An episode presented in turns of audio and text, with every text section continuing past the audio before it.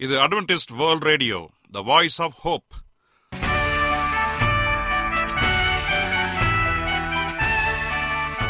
வணக்கம்.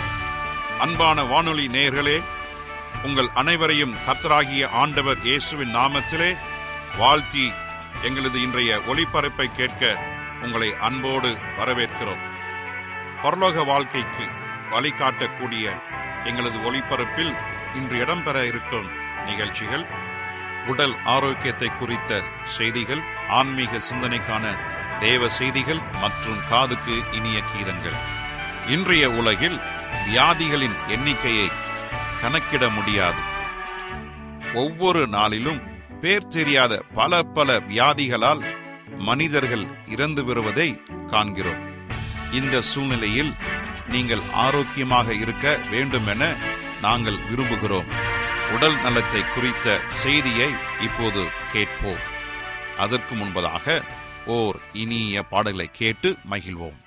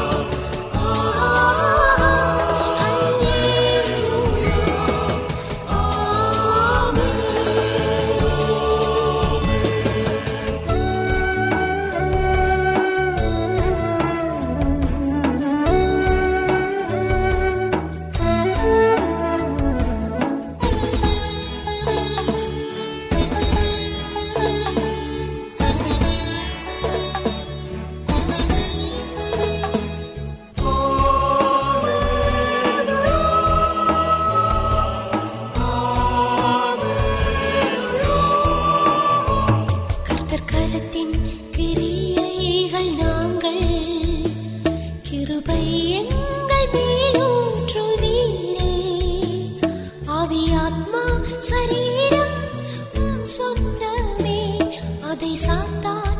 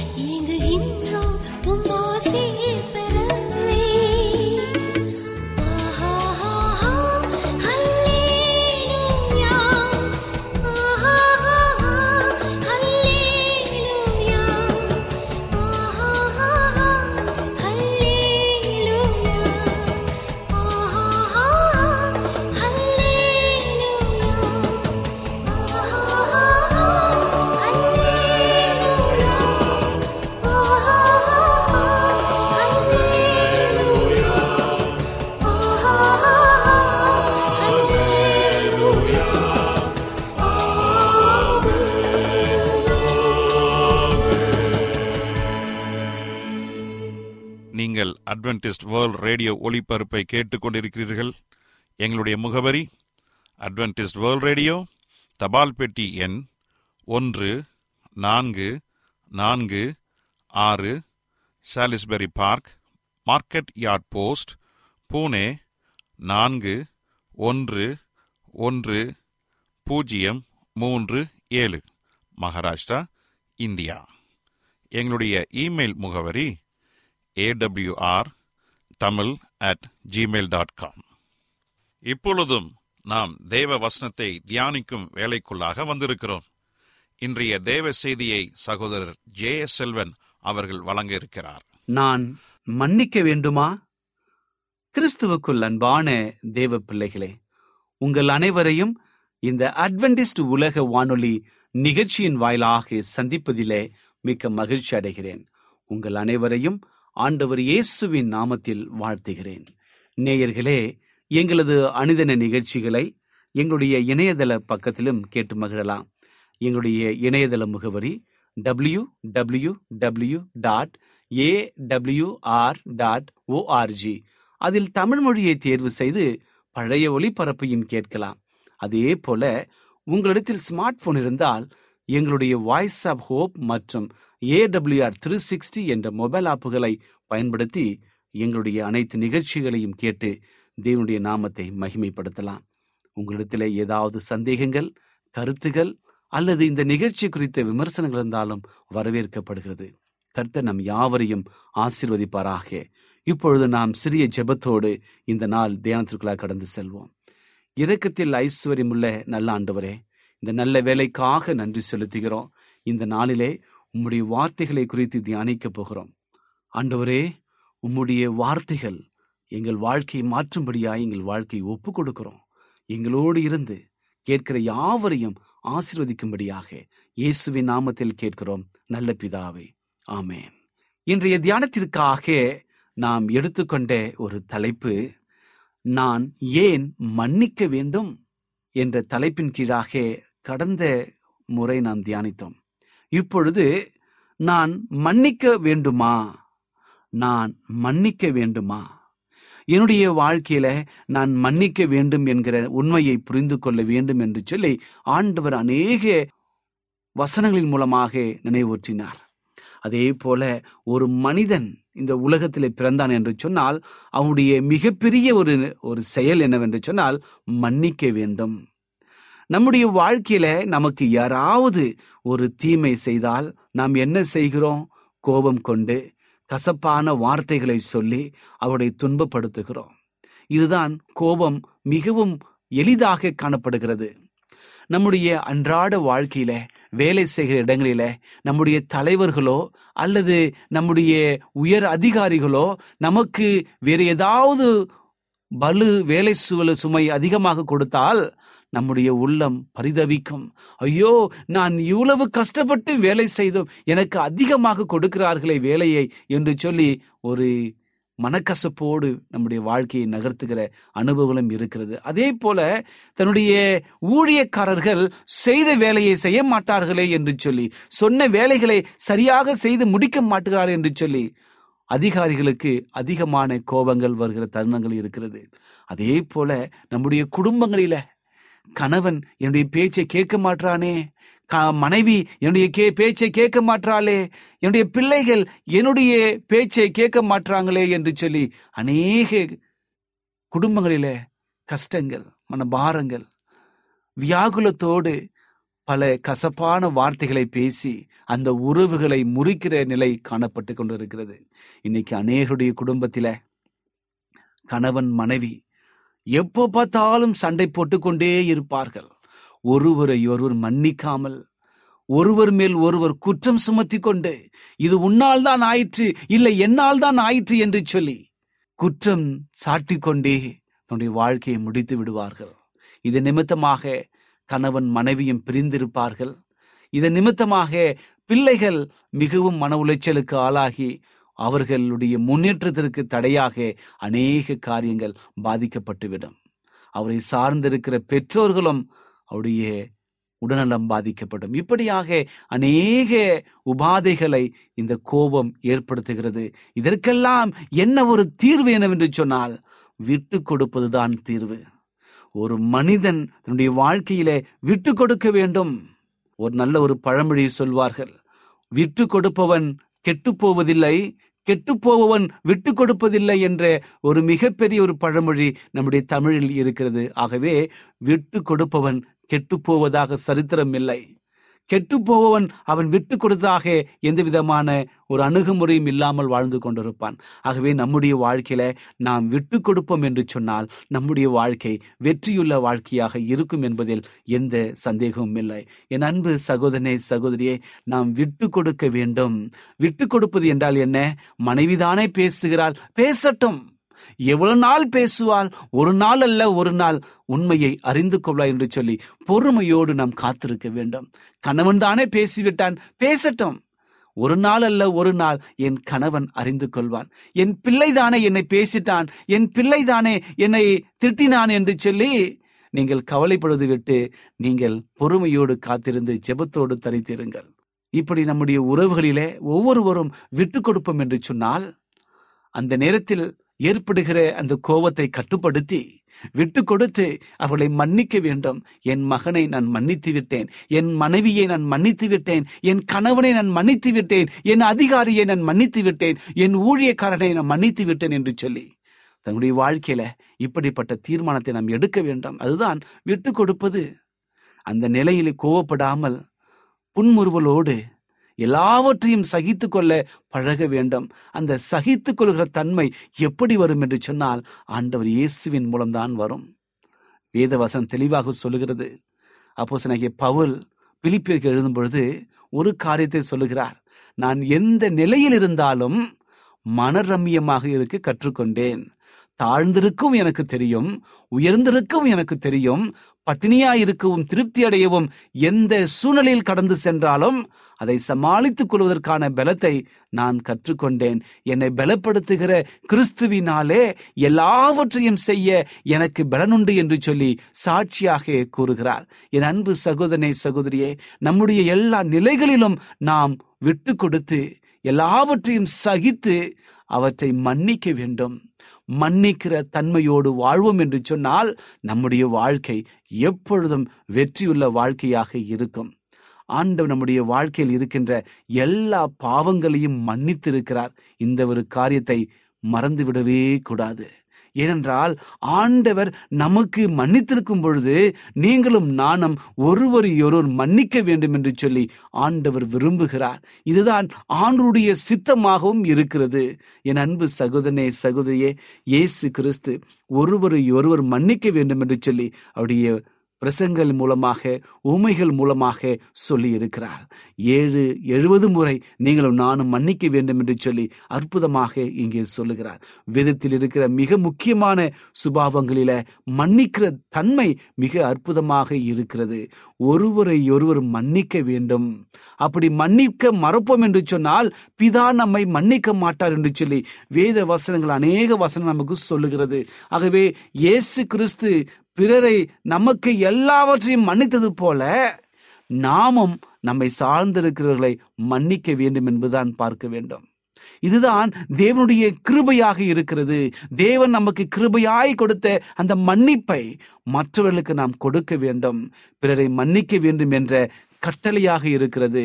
நாம் ஆண்டவருக்கு கீழ்ப்படுகிறோமா? சற்று யோசித்து பாருங்கள்.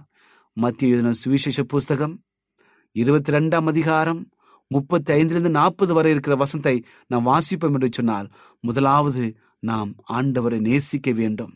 இரண்டாவது நம்மை சார்ந்திருக்கிறவர்களை நேசிக்க வேண்டும். நான் இறைவனை நேசிக்கிறேன் என்று சொல்லுகிறவன் தன்னுடைய சகோதரனை பகைத்து கொண்டால் அவன் பொய்யனாக இருக்கிறான். பாருங்கள் மிக தெளிவாக இங்கே சொல்லுகிறது. நான் ஆண்டவரை நேசிக்கிறேன் என்று சொல்லி ஒருவன் தன்னுடைய சகோதரனையோ தன்னுடைய மனைவியையோ தன்னுடைய பிள்ளைகளையோ பகைத்து கொண்டால் அவன் பொய்யனாக இருக்கிறான் என்று சொல்லி வேதவாசனம் சொல்லுகிறது. தன்னால் பார்க்க முடிகிற சகோதரனிடத்தில அன்பு செலுத்தாமல் தேவனிடத்தில் எப்படி அவன் அன்பு செலுத்த முடியும்? சற்று யோசித்து பாருங்கள். இதே கேள்விதான் ஆண்டவர் அங்கே கேட்கிறார். நாம் மன்னிக்க வேண்டும். அந்த மன்னிப்பு ஒருவரை ஒருவர் நாம் மன்னிக்க வேண்டும். அப்படி மன்னிக்க மறப்போம் என்று சொன்னால் அல்லது தன்னுடைய தாழ்வு மனப்பான்மையினாலே அவன் சிறுவனாக இருக்கிறான் அல்ல அவன் பெரியவனாக இருக்கிறான் நான் எப்படி அவன்கிட்ட போய் மன்னிப்பை கேட்பேன் என்று சொல்லி யோசித்தோம் என்று சொன்னால் நாம் பொய்யர்களாக இருக்கின்றோம். ஆண்டவர் கற்றுக்கொள்கிற காரியம் பரமண்டலங்களில் இருக்கிற எங்கள் பிதாவே உமது பிள்ளைகளிடத்தில் நீர் மனதுருக்கத்தை வலியுறுத்துகிறீர். இந்த இப்படி அற்புதமாக பரமண்டலில் இருக்கிற எங்கள் பிதாவே என்று சொல்லி ஜெபிக்க கற்றுக் கொடுக்கும் பொழுது எங்கள் கடனாளிகளுக்கு நாங்கள் மன்னிக்கிறது போல எங்கள் கடன்களை மன்னிங்க தகப்பனை என்று சொல்லி அங்கே ஜெபிக்க கற்றுக் கொடுக்கிறார். இந்த காரியத்தை தேவனுடைய பிள்ளைகள் சரியாக பயன்படுத்தினார்கள். ஸ்தேவானை குறித்து நாம் பார்க்கின்றோம். வேதாகமத்திலே அப்போஸ் நடபடிகள் ஏழாம் அதிகாரத்திலே பார்க்கும் பொழுது அநேக காரியங்கள் தேவனை எப்படியெல்லாம் சீஷர்கள் பெருகின காலம் அது. ஆதி அப்போ சில திருச்சபையில வல்லமையாக தேவதாசர்கள் ஊழியம் செய்த காலம் அதிலே ஸ்தேவான் என்ற வாலிபன் தேவனுக்காக தன்னுடைய வாழ்க்கையை தத்தம் செய்த ஒரு மனிதனை குறித்து படிக்கின்றோம். ஸ்தேவான் ஆண்டவருக்காக ஊழியம் செய்ய வேண்டும் என்று சொல்லி வேதாகமத்தை முழுவதையும் அங்கிருந்த எல்லா மக்களுக்கு முன்பாக சாட்சியாக அறிவித்தான். இதை கேட்டு அங்கிருந்த யூத மக்கள் அவனை கொலை செய்யும்படியாக எழும்பினார்கள். அவனை சித்திரவதை செய்து கல்லறிந்து கொண்டார்கள். அந்த அவன் மறிக்கும் பொழுது அவன் செய்த ஒரு காரியம் நம்முடைய விசுவாசத்தை மிகவும் மேலோங்க செய்கிற ஒரு காரியமாக இருக்கிறது. அப்போஸ் நடபடிகள் ஏழாம் அதிகாரம் அறுபது வசம் சொல்லுகிறது அவனோ முழங்கால் படியிட்டு ஆண்டவரே இவர்கள் மேல் இந்த பாவத்தை சுமத்தாதிரும் என்று சொல்லி மிகுந்த சத்தமிட்டு சொன்னான். இப்படி சொல்லி நித்திரை அடைந்தான் பாருங்கள் ஸ்தேவான் தேவனுடைய தாசன் அற்புதமாக ஊழியம் செய்த ஒரு மனிதன். இப்படியாக எல்லோரும் ஸ்தேவானுக்கு விரோதமாக எழுந்து கல்லை எரியும் பொழுது அவன் முழங்கால் படியிட்டு ஆண்டவரே இவர்களை மன்னிங்க தகப்பனே. இவர்கள் செய்வது என்ன என்று தெரியாது என்று சொல்லி இயேசு கிறிஸ்து சொன்னது போலவே ஸ்தேவானும் தன்னுடைய வாழ்க்கையில செய்து நிறைவேற்றுகிறார். எல்லாரையும் மன்னித்தார். அது நிமித்தமாக பரலோகத்திற்கு போவோம் என்கிற நம்பிக்கையில நித்திரை அடைந்தான் என் அன்பு சகோதரனை சகோதரியே சற்று இந்த சம்பவங்கள் எல்லாம் நினைத்து பார்த்து உங்கள் வாழ்க்கையை சிந்தித்து பாருங்கள். நீங்கள் ஒருவர் ஒருவர் மன்னிக்கிறீர்களா? உங்கள் குடும்பத்தை மன்னிக்கிறீர்களா? உங்களுடைய நண்பர்களை மன்னிக்கிறீர்களா? உங்களுடைய கணவரை மன்னிக்கிறீர்களா? உங்களுடைய மனைவியை நீங்கள் மன்னிக்கிறீர்களா? சற்று யோசித்து பாருங்கள். பரிசுத்த ஆவியனவர் உங்களை உந்தப்படுகிறார். என் அன்பு சகோதரனே சகோதரியே இந்த செய்தியை நீங்கள் ஏதோ ஒரு மனப்பான்மையோடு கஷ்டத்தோடு மனபாரத்தோடு கவலையோடு கண்ணீரோடு இந்த நிகழ்ச்சியை நீங்கள் கேட்டுக்கொண்டிருந்தால் ஆண்டவர் சொல்லுகிறார் என் மகனே என் மகளே கலங்காதே. நான் உன்னோடு கூட இருக்கிறேன். நீ படுகிற வியாகுலங்கள் நீ படுகிற கண்ணீர் நீ வேதனைப்படுகிற நோய்கள் எல்லாவற்றையும் நான் பார்த்து அறிந்து வைத்திருக்கிறேன். ஆகவே கலங்காதே.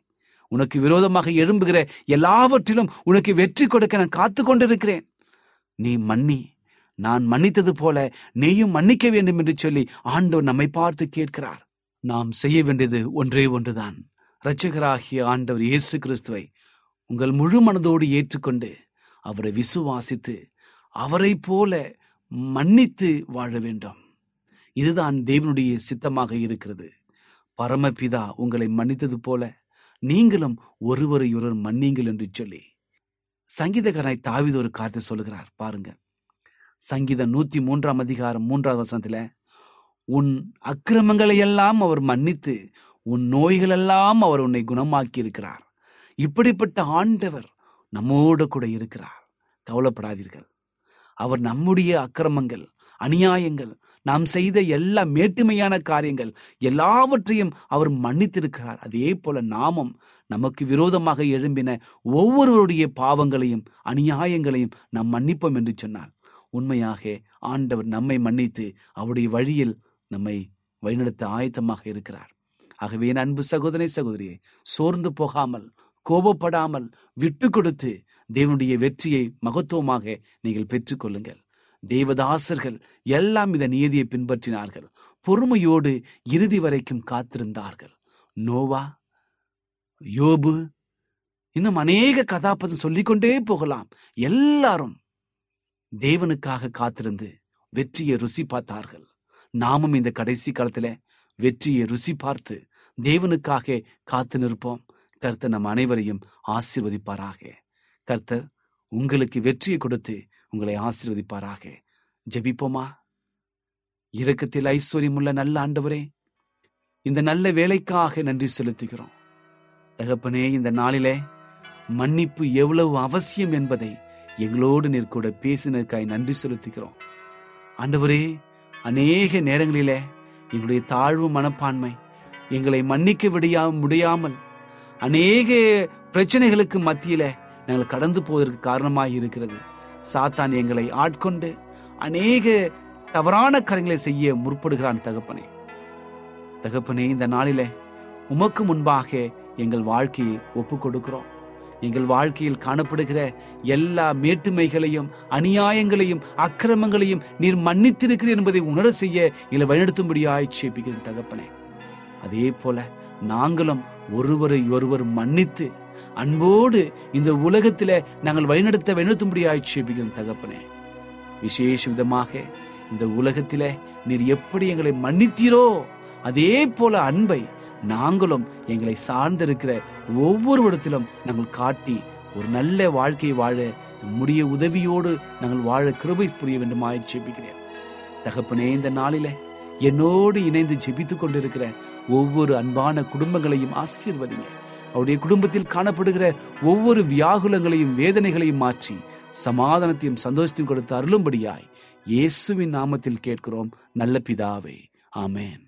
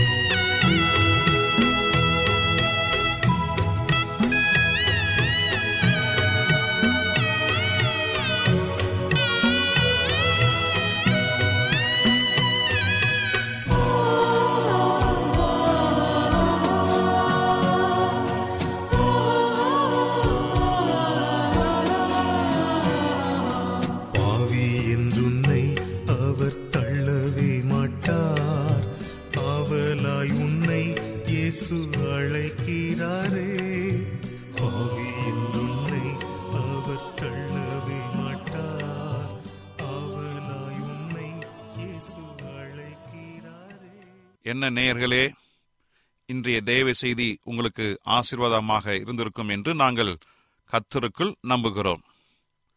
எங்களுடைய இன்றைய ஒளிபரப்பின் மூலமாக நீங்கள் கேட்டு பயனடைந்த நன்மைகளையும் சாட்சிகளையும் எங்களுடைய நிகழ்ச்சியை குறித்த உங்களுடைய கருத்துகளையும் விமர்சனங்களையும் எங்களுக்கு எழுதி அனுப்புமாறு உங்களை அன்புடன் வேண்டிக் கொள்கிறோம்.